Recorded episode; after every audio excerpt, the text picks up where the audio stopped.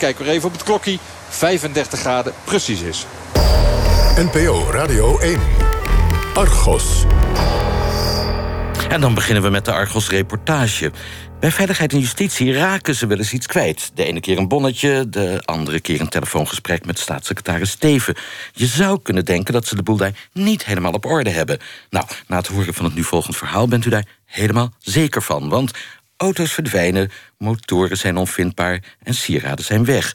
6000 euro is als sneeuw voor de zon verdwenen. Hoe dat kan, dat hoort u in de volgende reportage van Jan Pils.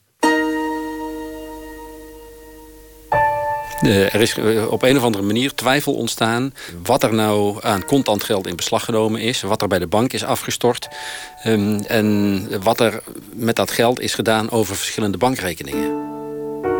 Want dit soort discussies en fouten wil je gewoon natuurlijk met elkaar niet hebben. In die zin is uw vertrekpunt, iedereen moet erop kunnen vertrouwen dat het klopt, natuurlijk volstrekt juist. Onthutsend, omdat het laat zien dat er zoveel verschillende reacties komen op eigenlijk steeds maar één vraag. Mag ik mijn geld terug?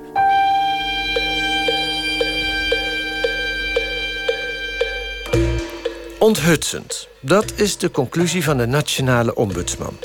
Over het kwijtraken van een grote som geld door het Openbaar Ministerie. Kwijtraken? Ja, bij het in beslag nemen van geld en goederen door politie en justitie gaat heel vaak iets mis. Eind augustus schetste de nationale ombudsman in het rapport Waar is mijn auto? een schrijnend beeld van het systeem van beslaglegging. De collega's van Eén Vandaag en de NOS maakten er melding van. Glas, hè? Geld en spullen die verdwijnen bij huiszoekingen en in beslagnames door de politie... en die vervolgens nooit meer terugkeren. Het gebeurt vaak, te vaak. Het Openbaar Ministerie moet van de rechter een in beslag genomen motor van de bandidos teruggeven. Maar dat kan niet, omdat die motor al is verkocht. Klagen is zinloos, omdat verdwenen spullen vaak helemaal niet op de beslaglijst terecht zijn gekomen. Advocaat Sabine Pel heeft er regelmatig mee te maken. Ja, een burger moet erop kunnen vertrouwen dat hetgeen uh, door het Openbaar Ministerie wordt gezegd, dat het gewoon klopt. Het OM, het Openbaar Ministerie, liet begin dit jaar weten dat er in 2015 ruim 200.000 voorwerpen in beslag zijn genomen en dat er voor 1,4 miljard euro beslag is gelegd op spullen en geld.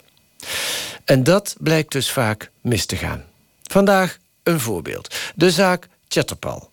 Argos over hoe het OM 60.000 euro kwijt kon raken.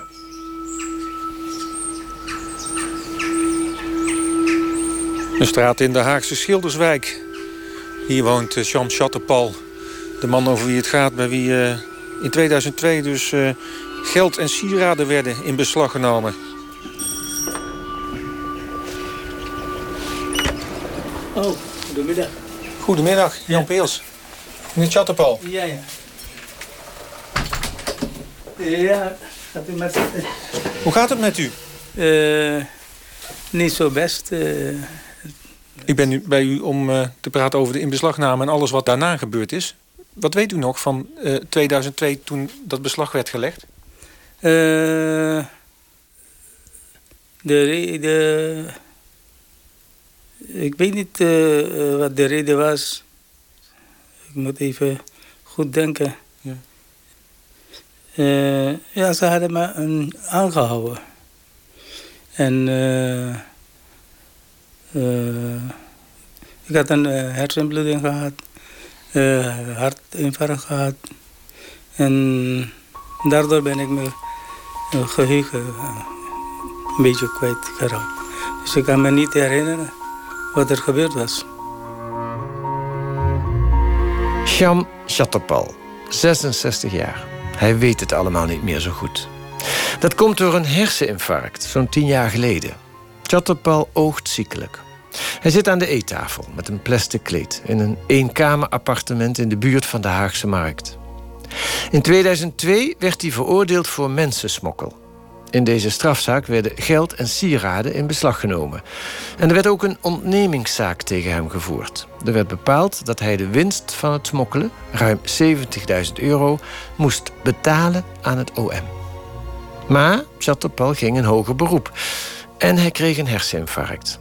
En daardoor is hij de kluts kwijt. Hij begrijpt de zaken niet meer. Dat heeft tot gevolg dat het Openbaar Ministerie niet ontvankelijk is verklaard om Chatterpal nog te vervolgen. Hoe zit dat? Joep Simmelink, hoogleraar strafrecht aan de Universiteit van Maastricht. Niet-ontvankelijkheid van het Openbaar Ministerie houdt gewoon in dat het met de strafzaak eh, einde oefening is. Ehm, Want die meneer was op dat moment uh, ziek. Hij was een uitzichtloze situatie, zo werd het omschreven. Dan zou die niet meer vervolgd kunnen worden. Uh, nee, inderdaad. Dan, is de, dan komt de vervolging ten einde. Als, als leek voelt dat een beetje raar. Ja, nee, dat begrijp ik wel. Uh, maar uh, als je gaat kijken naar het strafprocesrecht en het verloop van deze procedure, uh, is datgene wat hier gebeurt op zich ook weer helemaal niet, niet vreemd. Ja, of dus juridisch klopt het helemaal? Juridisch klopt het helemaal, ja. Dus hij had recht op de teruggave? Tuurlijk, dat heeft hij ook. Het Openbaar Ministerie moet de in beslag genomen goederen teruggeven aan Chatterpal. Op dat moment ontstaat het probleem. Want wat is er bij Chatterpal in beslag genomen? Bij een huiszoeking worden in het huis van zijn vrouw twee sleutels gevonden van kluisjes in een bank. Als de marechaussee daar gaat kijken, vinden ze allerlei buitenlandse valuta en sieraden. In een zogeheten kennisgeving van inbeslagname staat. 18 maart 2002 worden safe-loketten geopend en wordt er beslag gelegd op de inhoud. In de kluisjes liggen, volgens het procesverbaal van adjudant M, sieraden, 30.000 Amerikaanse dollars, 32.370 Engelse ponden, 30 Schotse ponden, omgerekend 87.189 euro. Twee dagen later, op 20 maart, wordt opnieuw procesverbaal opgemaakt door adjudant M. Daarin schrijft hij dat er geen 30.000 dollar is gevonden, maar slechts 20.000. En in datzelfde procesverbaal staat dat het geld door de Koninklijke Marechaussee bij de Fortisbank is gestort op rekening van het ministerie van Justitie. In het procesverbaal staat dat als volgt gespecificeerd. 20.000 US dollars, 70.050 Engelse ponden, 30 Schotse ponden, omgerekend 134.629 euro en 90 cent. Dat is gek. Het zijn nu ineens ruim 70.000 Engelse ponden. Terwijl in het eerste procesverbaal nog sprake is van ruim 32.000 Engelse ponden. Die wonderbaarlijke vermeerdering van de Engelse ponden leidt tot een veel hoger totaalbedrag van ruim 134.000 euro. Hallo, ik heb een afspraak met meneer Sietema. Goed, neemt u plaats. Ik ga even laten weten wat u wilt. Hendrik Sietema, sinds 2008 de advocaat van Chatterpal. Goedemiddag. Hallo. Hendrik Sietema. Jan Peels, hallo. Kom verder. Ga zitten. Dankjewel. Hendrik Sietema, u bent uh, bij deze zaak betrokken vanaf het moment dat het eigenlijk over het, het teruggeven van het geld gaat, hè? Ja, dat klopt. Toen u dat voor het eerst zag, wat u voorhanden kreeg, wat dacht u toen? Nou, eh, in eerste instantie heel eenvoudig. Er waren eh, geldbedragen, contanten en, uh, en sieraden in beslag genomen. met het einde van de zaak moesten die terug. En dat verzoek heb ik neergelegd bij justitie. En vanaf dat moment bleek het toch moeilijker dan gedacht. Ja, toen begon de chaos pas. Toen begon de chaos pas, omdat uh, niet iedere instantie uh, meteen op de hoogte was van het feit dat er uh, geld en, en, sieraden in beslag was, waren genomen. Um, en dat heeft de nodige voet in aarde gehad om iedereen in ieder geval van de juiste stukken te voorzien. Want de stukken die ik had, waaruit die in beslagname bleek, die bleken bijvoorbeeld niet meteen voorhanden bij, bij justitie. Nee, precies. Daar hadden ze de eigen materiaal niet op orde. Nee, en waar het aan lag, dat is onbekend. Maar in deze zaak is wel gebleken dat de verslaglegging gewoon beneden alle pijl was. En dat heeft geleid tot, tot die hele lange sessie om alles terug te krijgen. Hoogleraar Joep Simmelink. U heeft op ons verzoek de zaak bekeken. als u het zou moeten omschrijven, hoe zou u het omschrijven? Een wat merkwaardige samenloop van omstandigheden. Kijk, het is duidelijk dat deze zaak ten aanzien van de inbeslagneming en de afwikkeling daarvan geen schoonheidsprijs verdient. dat, dat mogen meer dan. u wel heel netjes. Ja, dat, mogen, dat mag meer dan duidelijk zijn. Niet de schoonheidsprijs? nou ja, goed, je, je, kunt er van alle, allerlei oordelen aan koppelen. Als je gaat kijken naar de, maar alle documenten die in deze zaak zijn geproduceerd, dan kun je vaststellen dat uh, uiteindelijk onduidelijk is uh, gebleven wat er nou uiteindelijk uh, onder de betrokkenen aan geld in beslag genomen is. wat er nou aan contant geld in beslag genomen is, wat er bij de bank is afgestort um, en wat er met dat geld is gedaan over verschillende bankrekeningen. Ja. En het gaat dan ook niet om een paar dubbeltjes, bij wijze van spreken, waar die onduidelijkheid over bestaat, maar toch over 60.000 euro. ja, en dat is dan toch wat apart. De nationale ombudsman deed eerder ook onderzoek naar wat er misging bij deze inbeslagname. Reinier van Zutphen. Nou, kijk, wat we hebben gedaan, ook in deze zaak... maar dat is onze algemene werkwijze... dat is alle papieren en stukken opvragen die er zijn in een zaak. Men moet dat ook aan mij afgeven en we hebben het zelf op een rijtje gezet. En nou ja, tijd volgordelijk laten zien uh, waar het mis is gegaan. En eigenlijk ook geconstateerd dat een, een goed antwoord... heel moeilijk te geven is. Chaotisch. Onthutsend. Omdat het laat zien dat er zoveel verschillende reacties komen op eigenlijk steeds maar één vraag. Mag ik mijn geld terug? Uh, en ik heb een bewijs wat het moet zijn. Uh, en dan komen er allerlei antwoorden. En die verschillen steeds keer op keer. Uh, het rapport laat heel duidelijk zien dat al die verschillende antwoorden op één steeds herhaalde vraag. Ja, tot tot, tot zoveel onduidelijkheid en onzekerheid leiden... dat dat wel op zichzelf genomen al voldoende is om te spreken van onthutsend. Wist u ongeveer wat er in die kluisjes zou liggen? En ik weet niet uh, precies of ze dat uh, van, de, van, de, van de kluis hadden meegenomen. Ze hadden twee sleutels gevonden van de twee kluisjes. Ja, ja, ja. Nu, nu dat is echt. Ze hadden uh, Engelse ponden gevonden. maar hoeveel het precies was, dat wist u ook niet? Nee, dat ik niet. niet.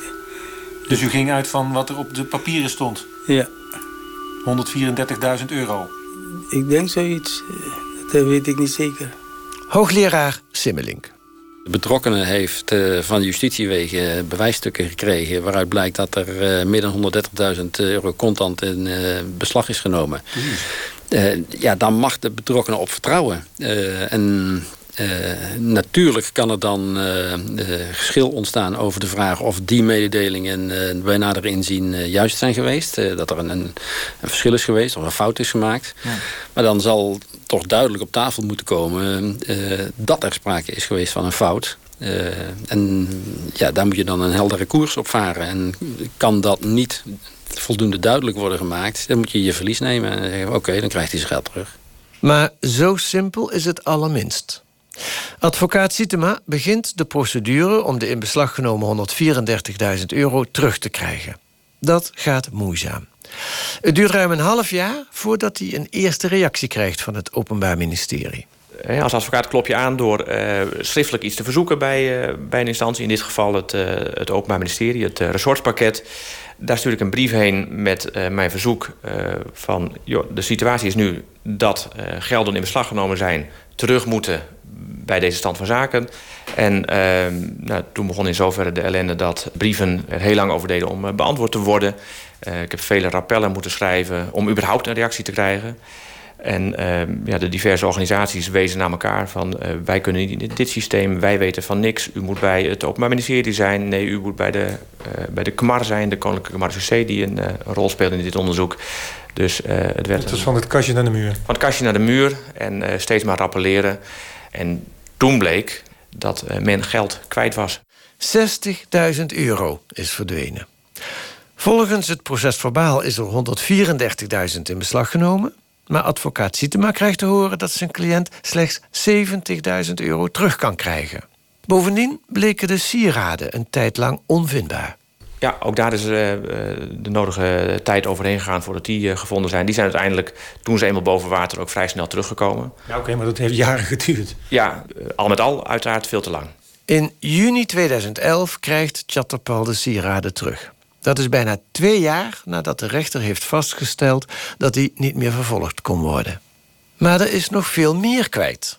Het dossier bij het OM blijkt niet meer volledig.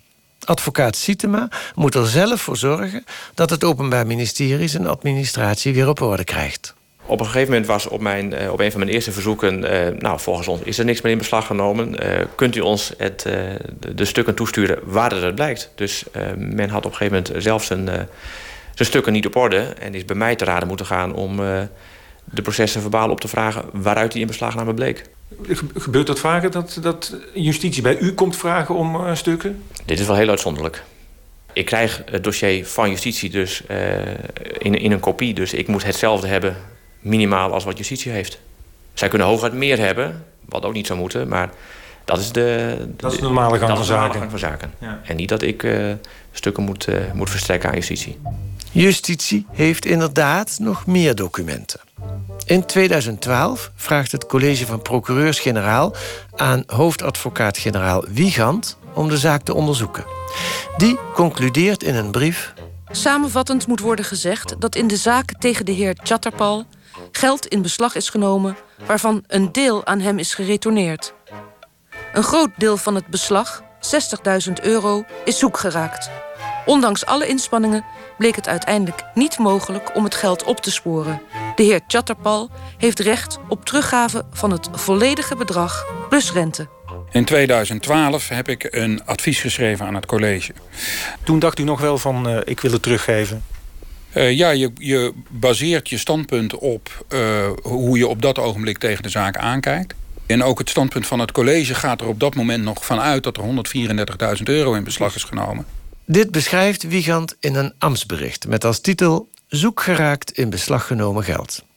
Dat is een intern stuk van het Openbaar Ministerie. Maar door een vergissing wordt het toegestuurd aan de advocaat van Chatterpal. Dat had niet naar de raadsman nog naar meneer Chatterpal gemoeten. Dat is interne correspondentie binnen het Openbaar Ministerie. Uh, die brief is op enig moment tot mij gekomen. Die had uh, blijkbaar uh, niet naar mij toegestuurd moeten worden. Het zou een intern memo zijn geweest. En daarin stelde het Openbaar Ministerie zich op het standpunt... dat het inderdaad terug zou moeten. Ja. Wat dacht u toen u die brief zag? Nou, dat daarmee eindelijk de zaak ten einde kon komen... en dat meneer zijn geld kon krijgen... waar het niet dat men later weer op het standpunt terugkwam. Want Chatterpal krijgt het geld toch niet. Het college van procureurs-generaal neemt het advies van Wiegand niet over. Ze willen het geld niet teruggeven omdat ze zich anders schuldig zouden maken aan witwassen. Maar het OM had al wel die 70.000 euro teruggegeven aan Chatterpal. Hoe kan dat dan? Hoofdadvocaat-generaal Wiegand. Ja, ik vind dat een uh, volstrekt terechte vraag. Uh, meneer Chatterpal is in eerste aanleg veroordeeld voor mensensmokkel van veel mensen. Uh, ehm, 18 maanden gevangenisstraf, waarvan 6 voorwaardelijk en een ontnemingsmaatregel. In hoger beroep is vastgesteld dat zijn geestestoestand zodanig is, ook op de dag van vandaag nog, dat hij niet begrijpt waarvoor hij wordt vervolgd. En dan staat er een bepaling in de wet dat daarmee het Openbaar Ministerie de vervolging moet staken. Dat laat onverlet dat het geld wat wij op dat moment onder ons hadden wel afkomstig was van misdrijf. Dat had de rechtbank vastgesteld. En als je dat geld dan teruggeeft, dan is het nog steeds geld dat vanuit misdrijf afkomstig is. Oké, maar dat is wel gebeurd. Hij heeft het wel teruggekregen, die eerste 70.000 euro. En pas als excuus voor de 60.000 euro die hij niet zou terug kunnen krijgen, eh, kwam dit argument. Het was niet zozeer een excuus, maar wel een logisch gevolg. In uh, het arrest van het Hof in 2007 wordt dus met zoveel woorden gezegd... dat het Openbaar Ministerie zijn vervolging moet staken. Daar is er een arrest en dat heeft het Openbaar Ministerie gewoon ten uitvoer te leggen. Dat betekende dus dat op dat ogenblik die 74.000 euro moest worden terugbetaald omdat het hier gaat over een helingsdelict, witwassen... Um, zou dat normaal betekenen dat we dat geld onmiddellijk nadat we het hadden teruggegeven ook weer hadden beslagen. En hadden gezegd, u maakt zich opnieuw schuldig aan witwassen, want het is nog steeds uit criminele handelingen afkomstig geld. Daarvan heb ik gezegd dat is een onjuiste voorstelling van zaken. Want uitgaande van het principe van de onschuldpresumptie moeten we ervan uitgaan dat er geen veroordelend vonnis uh, heeft gelegen, geen ontnemingsmaatregel. En dus dat, uh, dat alles terug moet. Uh, er is gewoon geen juridische basis om, uh, om dat standpunt in te nemen. En er was een gedeelte van het geld teruggegeven al. Dus dan kun je niet zeggen van ja, die 60.000 euro die dan mogelijk kwijt is... of, of anderszins er niet meer is... die kunnen we niet teruggeven vanwege witwassen. Dat slaat dan nergens op. Dat zou bepaald niet consequent zijn. Er was inderdaad al geld teruggegeven. De sieraden waren al terug. En dan zou je voor een, een restant, wat, wat er nog speelde... Uh, stel je ineens op het standpunt dat dat uh, niet zou kunnen. Dat is uh, bepaald niet consequent. Dus de 60.000 euro waar Chatterpal recht op heeft, krijgt hij niet.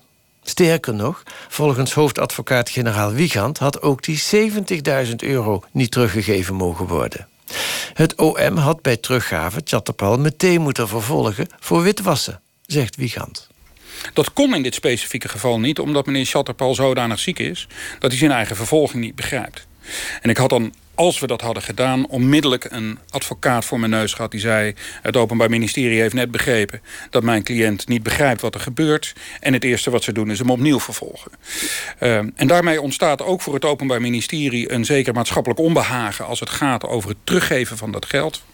Aan de andere kant is het natuurlijk ook volstrekt terecht in de rechtsstaat... dat het Openbaar Ministerie maar één ding kan doen... met vonnissen en rechten van rechters... en dat is er gewoon ten uitvoerleggen. Dat is gek. Chatterpal krijgt wel 70.000 euro terug... maar dan zou hij toch ook die resterende 60.000 euro terug moeten krijgen? Hoogleraar Simmelink. Ja, in beginsel wel. Want voor het totale bedrag uh, bestond het vermoeden dat er sprake was van uh, de opbrengsten van uh, strafbare feiten. Ja, maar wat, dan is het ook een rare excuus. Dan hadden ze die eerste 70, ruim 70.000 euro ook niet terug moeten geven. nee, dat, het, het, komt niet helemaal consistent over. Dat, ja, dat klinkt heel aardig, maar dat is gewoon een beetje raar toch? Uh, ja, niet, niet helemaal consequent. Ja, klopt. En dan gebeurt er nog iets geks. In 2014, het is inmiddels 12 jaar na de inbeslagname, ontdekt het Openbaar Ministerie dat er in 2002 iets fout is gegaan in de administratie. Hoofdadvocaat-generaal Wiegand. Uh, het is wel goed om de feitelijke gang van zaken uh, te noteren. Er is door de Kamar beslag gelegd op geld dat in twee kluizen zat. En dat wordt door de Kamar naar de bank gebracht. En daar ontstaat een fout. De bank registreert dat dat een tegenwaarde heeft van 134.000 euro. En dat bedrag wordt in onze primair processystemen opgenomen. Een dag later komt de bank tot de conclusie dat dat een omissie is. Het is helaas zo dat die correctie van de bank niet in onze primair processystemen is verwerkt. Dat bericht heeft ons pas vele jaren later in 2014 bereikt. Waardoor dat bedrag van die 134.000 euro eigenlijk gedurende de hele procedure en ook de vragen rond de teruggave van het beslag een eigen leven is gaan leiden.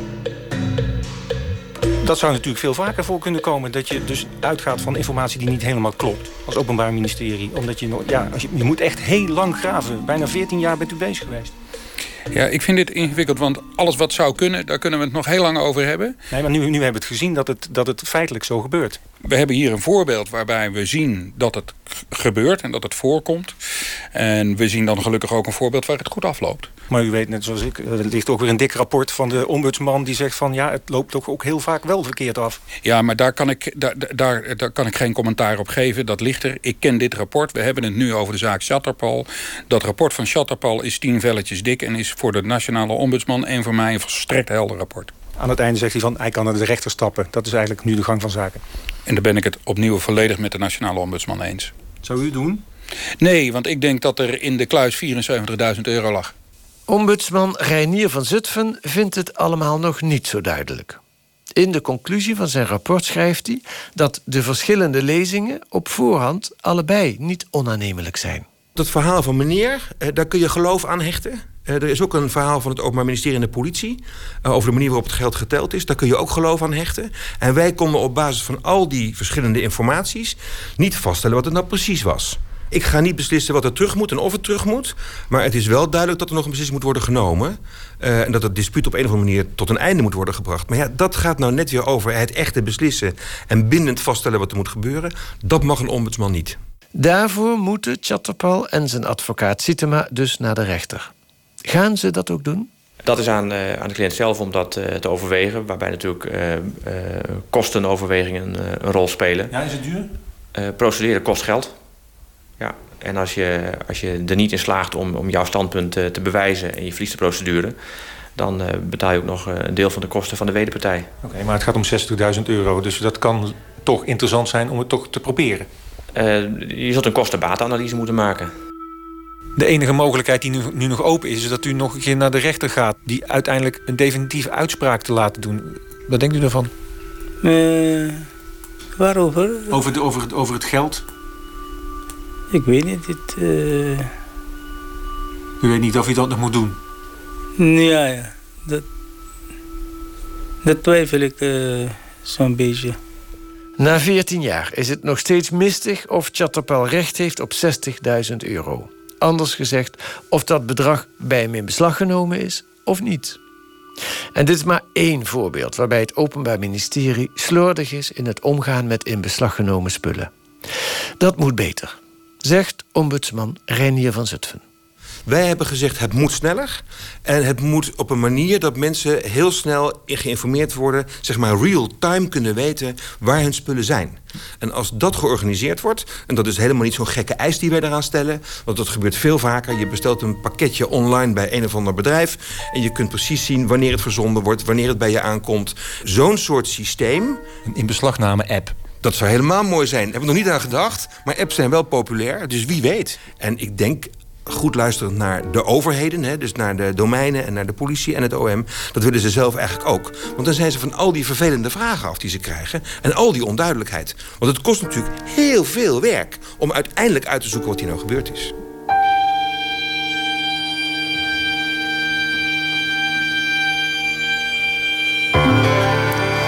Van het kastje naar de muur bij het OM. U hoorde een reportage van Jan Pils en Kees van der Bos. De techniek was in handen van Alfred Koster. Wilt u de reportage kwijtgeraakt of nooit bestaan terughoren? Ga dan naar argos.vpro.nl. Daar vindt u ook onze nieuwsbrief en onze podcast...